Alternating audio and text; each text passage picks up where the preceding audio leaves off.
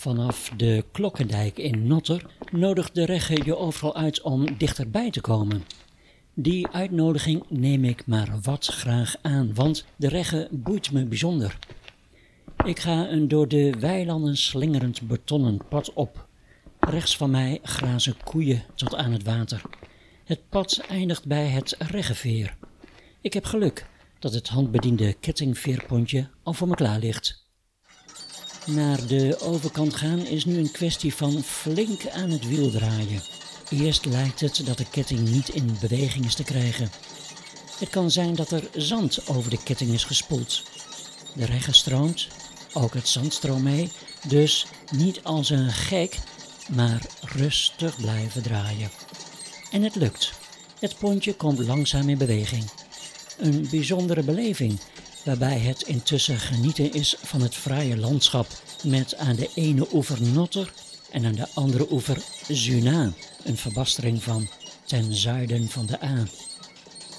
Je moet wel heel veel fantasie hebben om je te kunnen voorstellen dat eeuwenlang de drukke handelsweg van Deventer via Almelo naar de Hannoverse grens hier in droge zomers door een doorwaadbare plek ging. Bij hoog water was er een veerschuit. Het veer hoorde in 1415 bij kasteel Grimberg, hier heel dichtbij. In 1492 mocht Otto van Rutenberg van de Grimberg een brug met tol aanleggen. In de 18e en 19e eeuw legden schippers hier aan voor de ophaalbrug bij Schippersherberg het Oude Veer. Het monumentale veerhuis uit 1773 is in de loop der jaren door de verschillende eigenaren flink veranderd, zelfs grondig gerestaureerd. In de tijd van Napoleon verviel deze weg. Een nieuwe kwam een paar honderd meter zuidelijk. Het eeuwenoud wegtracé ten oosten van de Regge is aan een met gras begroeide zandweg tussen de bomen nog te volgen tot aan de Grimberg. Mijn spierkracht is flink afgenomen als ik aan de overkant ben. Gelukkig staat er een bank om even bij te komen.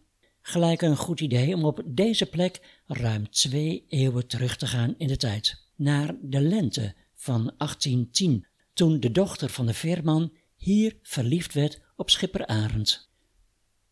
Een zacht voorjaarswindje blies door de hoge wilgen rondom het veerhuis. Het goed onderhouden huis lag eenzaam aan het veer. Hier woonde Arnoldus met zijn twintigjarige dochter Janna. Arnoldus was veerman, maar ook herbergier van de schippersherberg. Iedereen kende hem. Het waren vooral Enterse schippers die bij Arnoldus aanlegden. Swinters was het hier erg stil behalve als strenge vorst het ondergelopen weiland tot één grote ijsbaan had omgetoverd. Dan kon het er vooral op zondagen echt gezellig zijn. Van heinde en ver kwamen jong en oud aanrijden om bij het veer een tijdje te verblijven. Het schippersvolk had het eigenlijk voor het zeggen. Na flink wat borrels steeg de vrolijke stemming van de schippers met een minuut. Vaak was het stille veerhuis dan het toneel van grote drinkpartijen en van grote vechtpartijen. Maar nu was het voorjaar. De drukte op de regge begon weer en elke dag kon men de Entense zompen af en aanzien varen. Plichtmatig deden dan Arnoldus, Janna en een veerknecht hun werk. Telkens haalden zij de brug op om een zomp door te laten. Zij kenden bijna alle schippers met naam en bijnaam. Ze wisten waar ze woonden, met wie ze waren getrouwd en hoeveel kinderen ze hadden. Maar Arnoldus kon ook precies vertellen hoeveel geld iedere voorbijgaande schipper bezat. De De Wildes en Terwelis waren zijn beste vrienden. De rijkste schippers gaf hij de mooiste plek bij het open haardvuur. De rijke Oldhof mocht hij niet. Dit lag zo gevoelig dat men er bij het knisperend vuur niet over sprak. Het was al lang geleden gebeurd, toen Arnoldus en Berend Oldhof nog flinke jonge kerels van net in de twintig waren. Ze hadden allebei hun oog laten vallen op hetzelfde meisje. Geen schoonheidskoninginnetje, maar een leuke boerendochter uit. Beide flirten en probeerden elk voor zich de gunst en het hart van het meisje te winnen.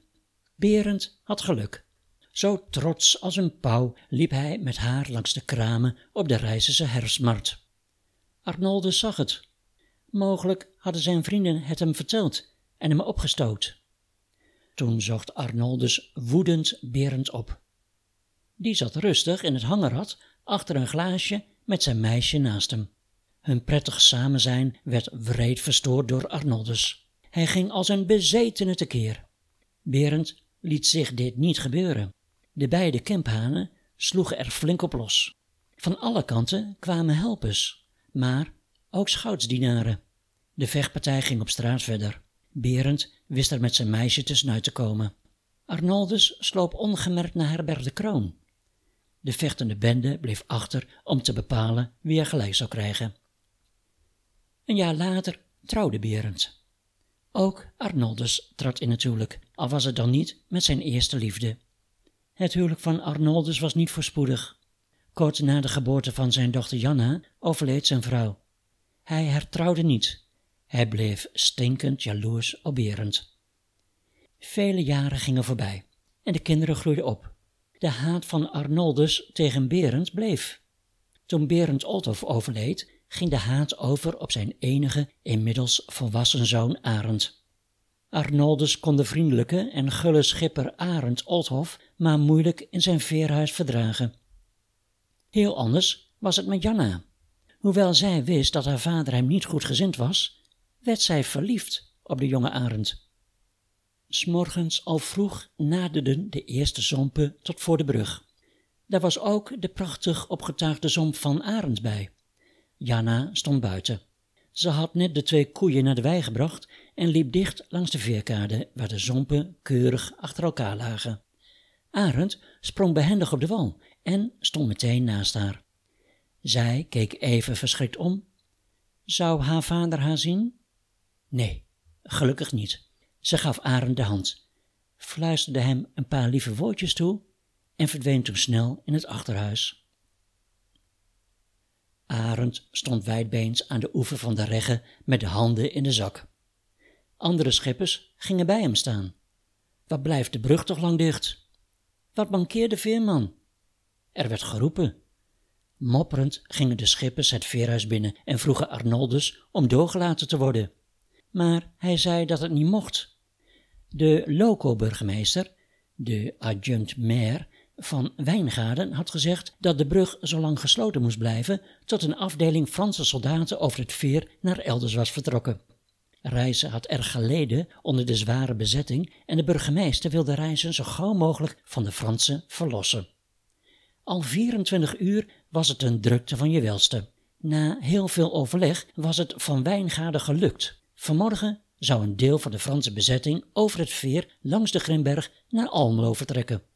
Wat men in Almelo dan met de soldaten moest doen, interesseerde de reizenaar niet. De overvoorzichtige loco-burgemeester was veel te bang dat de soldaten terug zouden komen wanneer de brug aan het veer was opgetrokken. Daarom bleef deze, tot groot ongemak van het verkeer over de regge, voorlopig dicht. In het stadhuis was het ook druk.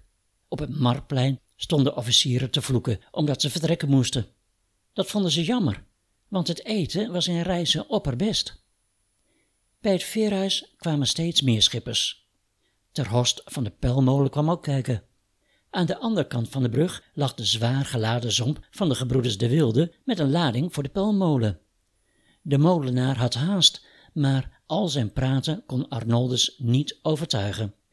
De brug was en bleef voorlopig gesloten. Het hele veerhuis zat vol schippers. De ene mop na de andere werd er getapt. Buiten in de zon tegen een doornhaag aan zaten zelfs op wat boomstammen enkele schippers. Ze hadden zich erbij neergelegd en waren druk aan het katen. Ineens klonk: Daar komen ze! En ja hoor, daar kwamen de Franse soldaten aangemarcheerd. Voorop liep de kapitein. Naast hem loco-burgemeester van Wijngaarden, die een uitgeleide zou doen tot aan het veer. Gedisciplineerd ging de troep over de brug.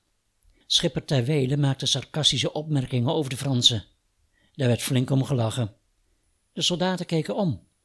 De lokale burgemeester deed een paar stappen in de richting van de schippers en maande aan tot kalmte en rust. Toen kwamen de veerman en zijn knecht naar buiten. Ze maakten de brug open en riepen: Zeilen! Maar waar was Arend? Zijn beide knechten stonden vragend op de zomp. Daar schoot het Arnoldus door het hoofd dat hij zijn dochter al een poosje niet gezien had. Zij zou toch geen afspraken hebben gemaakt met de zoon van. Hij rende de brug af naar huis en zag nog net dat zijn dochter hartelijk afscheid nam van Arend. Janna, riep hij woest, je weet het, ik wil het niet hebben, ik sla je nog liever. Verder kwam hij niet, want drie schippers zeiden in onvervalst ernst dat hij zijn dochter met rust moest laten, anders liep hij de kans dat ze zijn veerhuis wel eens even zouden verbouwen. Arend bleef op een afstandje even staan. Zou hij Janna meenemen? Maar nee, dat ging niet. Hij wilde de toestemming van haar vader. Hij ging gauw naar zijn zomp, beval nog wat, greep het roer en even later schoof de zomp door de brug, meteen gevolgd door vele anderen. Toen hij een eindje verderop was, zag hij zijn meisje op de veerbrug staan.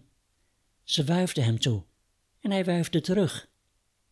Daarna gleed de zon verder en verdween gauw uit het zicht. Arend stond op het voordek en keek naar de mooie lucht en het lage vlakke land op de rechte oever. Daar ging het langs Notter en het uitgebreide Notterveen, verder langs de Eversberg en Hulzen.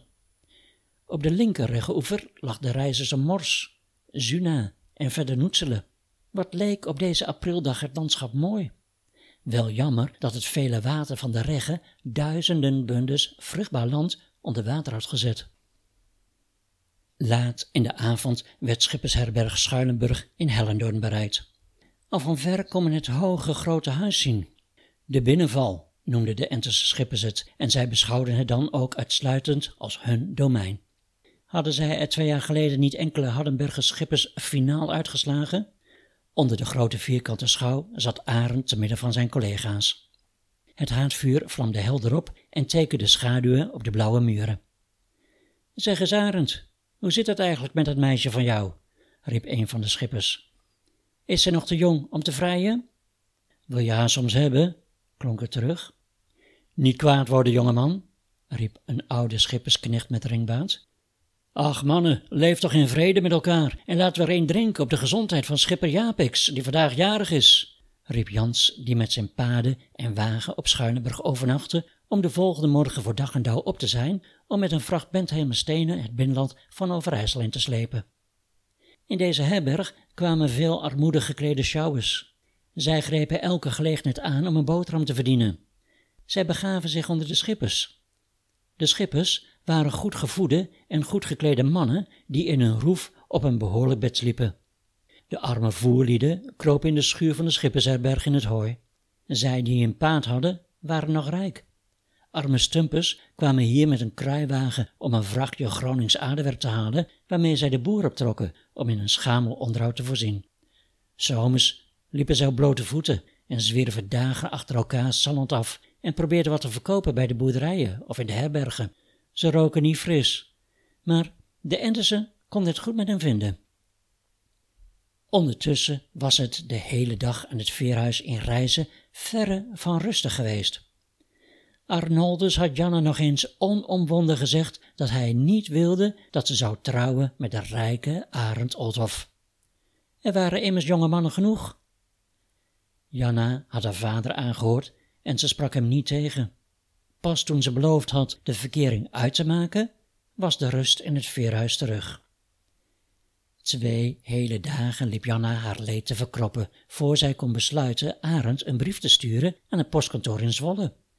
Een voerman die één keer in de week met zijn wagen van Deventer naar Almelo reed, nam de brief mee. Hij zou hem wel gaan bezorgen. Maar deze voerman werd s'avonds op zijn tocht van Reizen naar Holte door drie schurken overvallen. Een deel van de bagage werd gestolen. Bij een inspectie aan het posthuis in Holte bleek dat het vlies meeviel. De brief van Janne was wel kwijtgeraakt, maar dat kreeg ze niet te horen.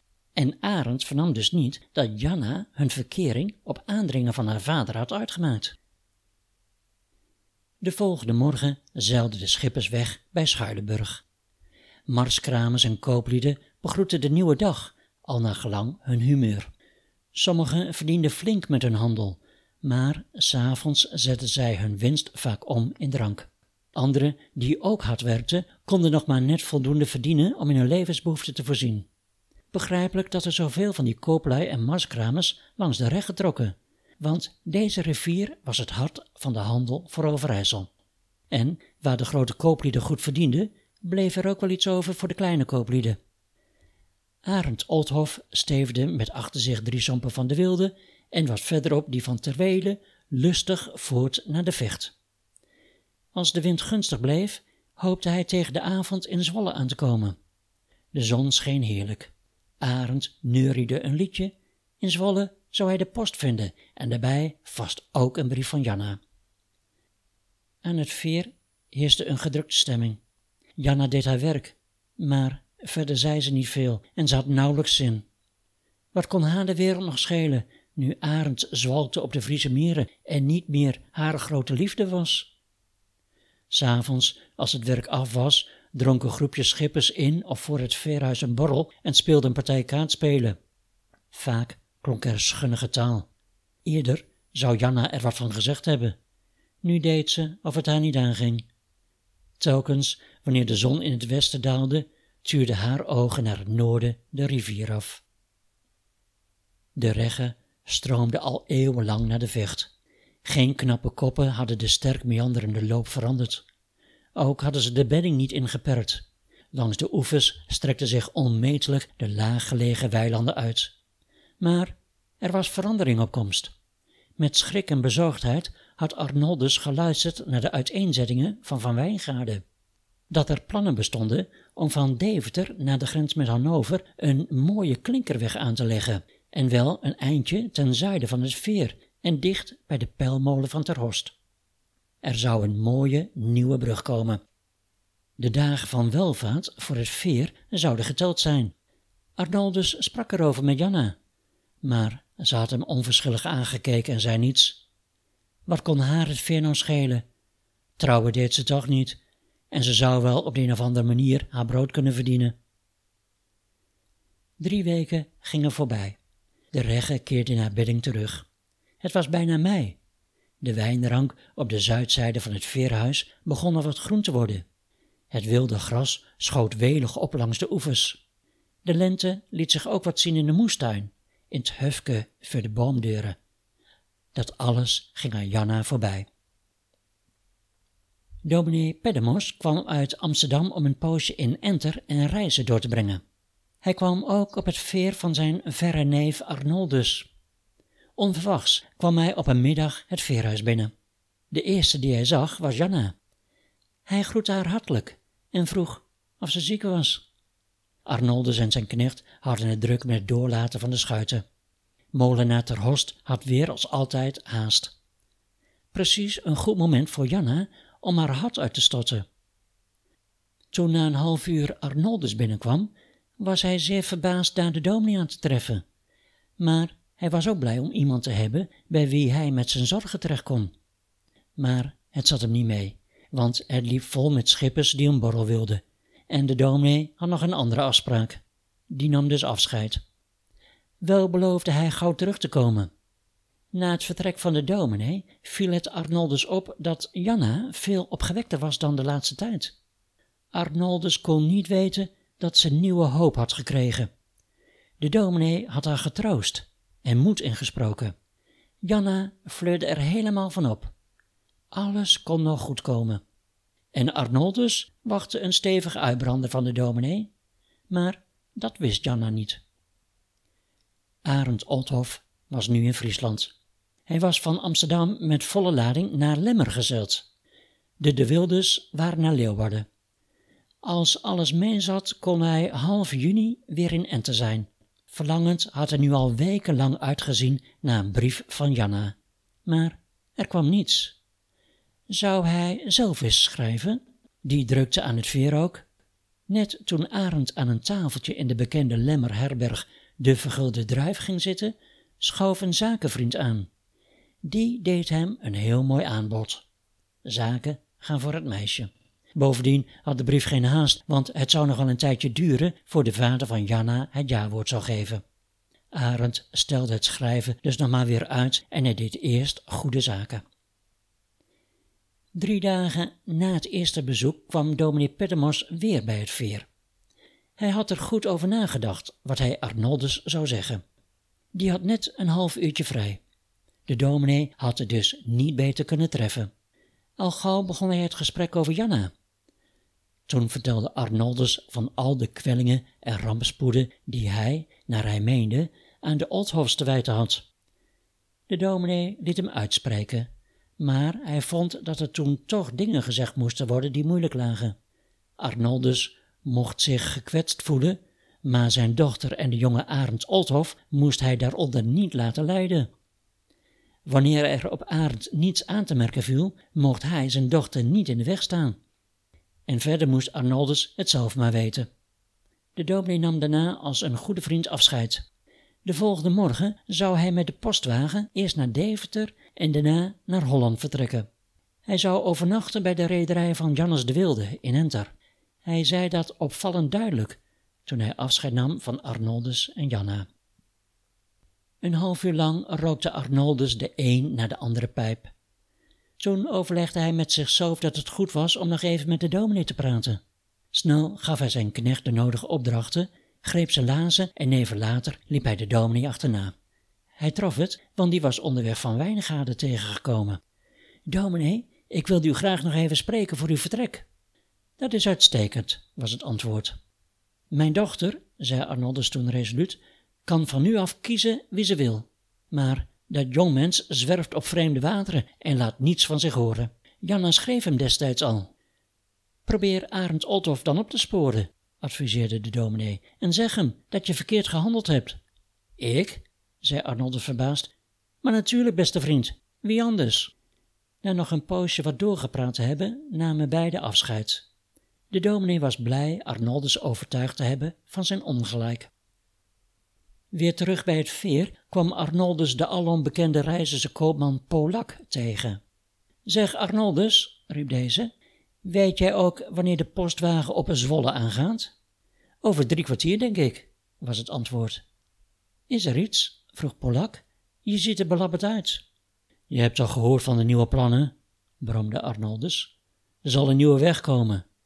Nou, vond Polak, kom tijd, kom praat. En bovendien, je dochter is straks binnen. Zij trouwt toch met een rijke Althof? Als die haar nog hebben wil, antwoordde Arnoldus pessimistisch. Je weet het wel beter, grinnikte Polak. En zeg me nou even precies wanneer de wagen op Zwolle vertrekt, want ik moet schapen kopen op Tessel voor baron van Heert van de Eversberg.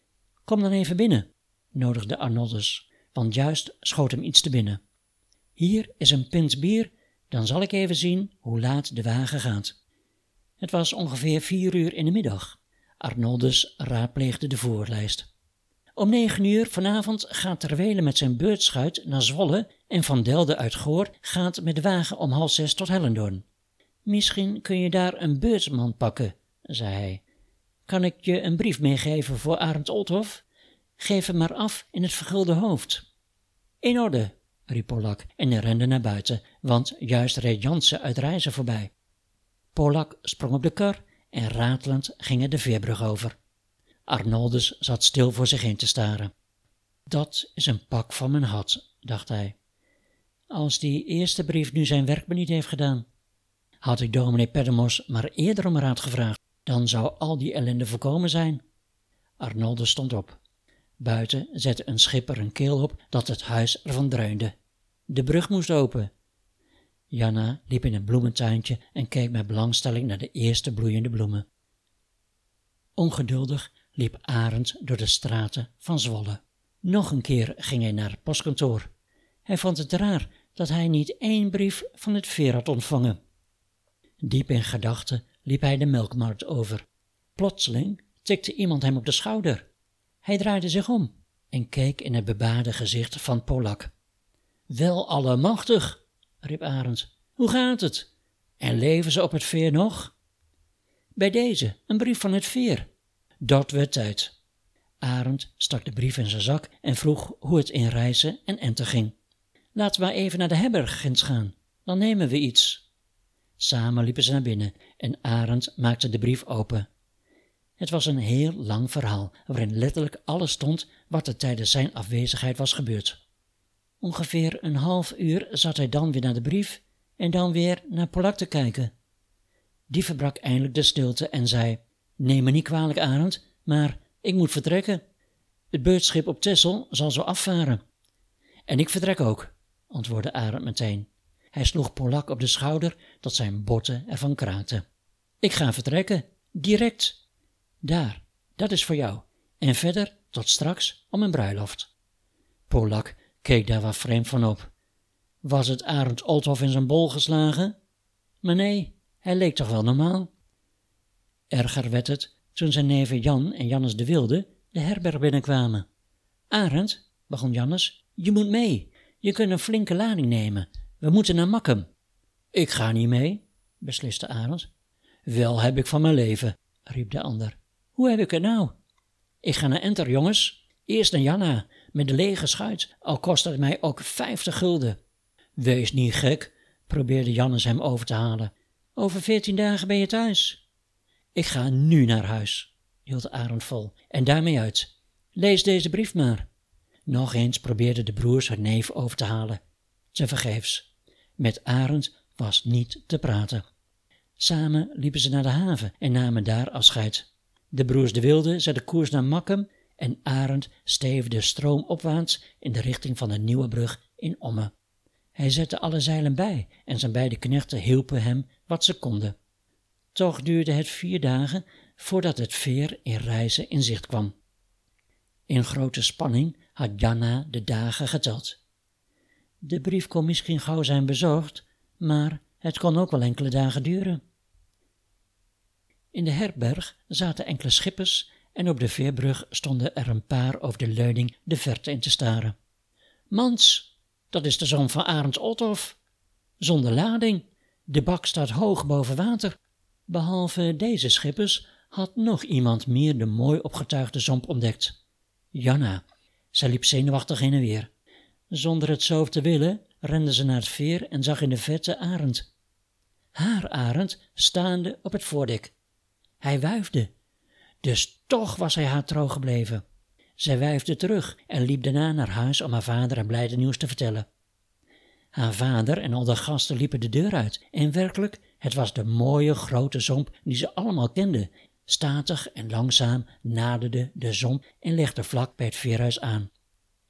Arend sprong er vanaf en liep naar zijn bruid. Heel ongewoon in die tijd omarmden zij elkaar. Enkele schippers waren getuigen van deze bijzondere verloving in de open lucht. Toen de eerste emoties voorbij waren, gingen ze allemaal de herberg in. Een van de schippersknechten haalde zijn harmonica uit de roef en gelijk heerste er een uitbundige vrolijkheid. Het feest duurde tot laat in de avond en menig schipper, die gewoonlijk s'nachts op de zom sliep, bracht nu de nacht door bij de krekels in het gras. Er volgden dagen van grote vreugde voor het jonge paar. De volgende dag voer Arend met zijn bruid Janna naar Enter.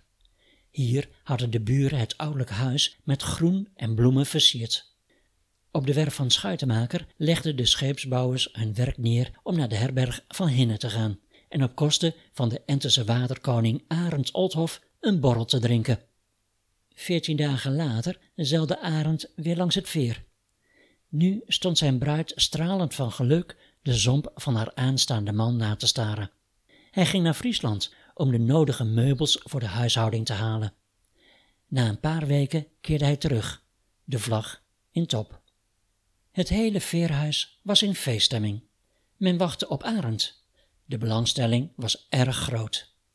De volgende dag zou de ondertrouw plaats hebben. Dominee Pedemos was speciaal hiervoor naar Enter gekomen en was naar het veer gewandeld om de dingen die gebeuren zouden af te wachten. Maar ook uit reizen kwamen veel toeschouwers en niet te vergeten koopman Pollak, die een belangrijk aandeel had gehad in deze gelukkige samenloop van omstandigheden. Jansen en Terhorst kwamen ook. Zelfs de deftige verschijning van lokale burgemeester van Wijngaarden ontbrak niet. Arend Oldhof trakteerde gul en royaal in het veerhuis en nodigde daarna, voor zover er plaats was, de aanwezigen op zijn zomp uit. De broers Jan en Jannes de Wilde, die toevallig hun schuiten zonder lading bij de pelmolen hadden liggen, verklaarden zich bereid om de rest van de aanwezigen naar Ente te varen. Dominee Pedemos had een ereplaats op het voordek. De Enterse schippers hadden het zo gewild. Ze waren trots op de predikant met Enters bloed in de aderen. Buiten Enter mocht men dan smalend over de bevolking spreken. Hier op de regge kon men zien wat Enter was. Enkele dagen later werd de bruiloft gevierd in het oude huis aan de brink. Arend en zijn Janna waren het gelukkigste paar ter wereld. Later werden de gevreesde plannen van overheidswegen doorgevoerd. Ingenieurs kwamen en tekenden nieuwe wegen uit. De nieuwe weg van Deventer naar Almelo en verder tot aan de grens kwam en al gauw lag het eens zo drukke veerhuis er eenzaam en verlaten bij. De oude veerman verhuisde naar Enter en sleet er zijn laatste jaren. De nieuwe tijd bracht ook de Enterse schippers niet veel goeds. Goederen zouden voortaan niet meer met sompen, maar met wagens en treinen vervoerd worden. Aan de glorieuze scheepvaart op de Regge kwam een eind. Mooi dat nu schepen als de recht door zee de zonvaart van wel eer in herinnering houden. Verder zijn het ook de kano's en de fluisterboten die de Regge bevaren. Het voet- en fietspontje Reggeveer met het nabijgelegen oude veerhuis aan de Oude Veerweg gaven mij redenen om het roemrijke verleden op en aan de Regge met dit verhaal te illustreren.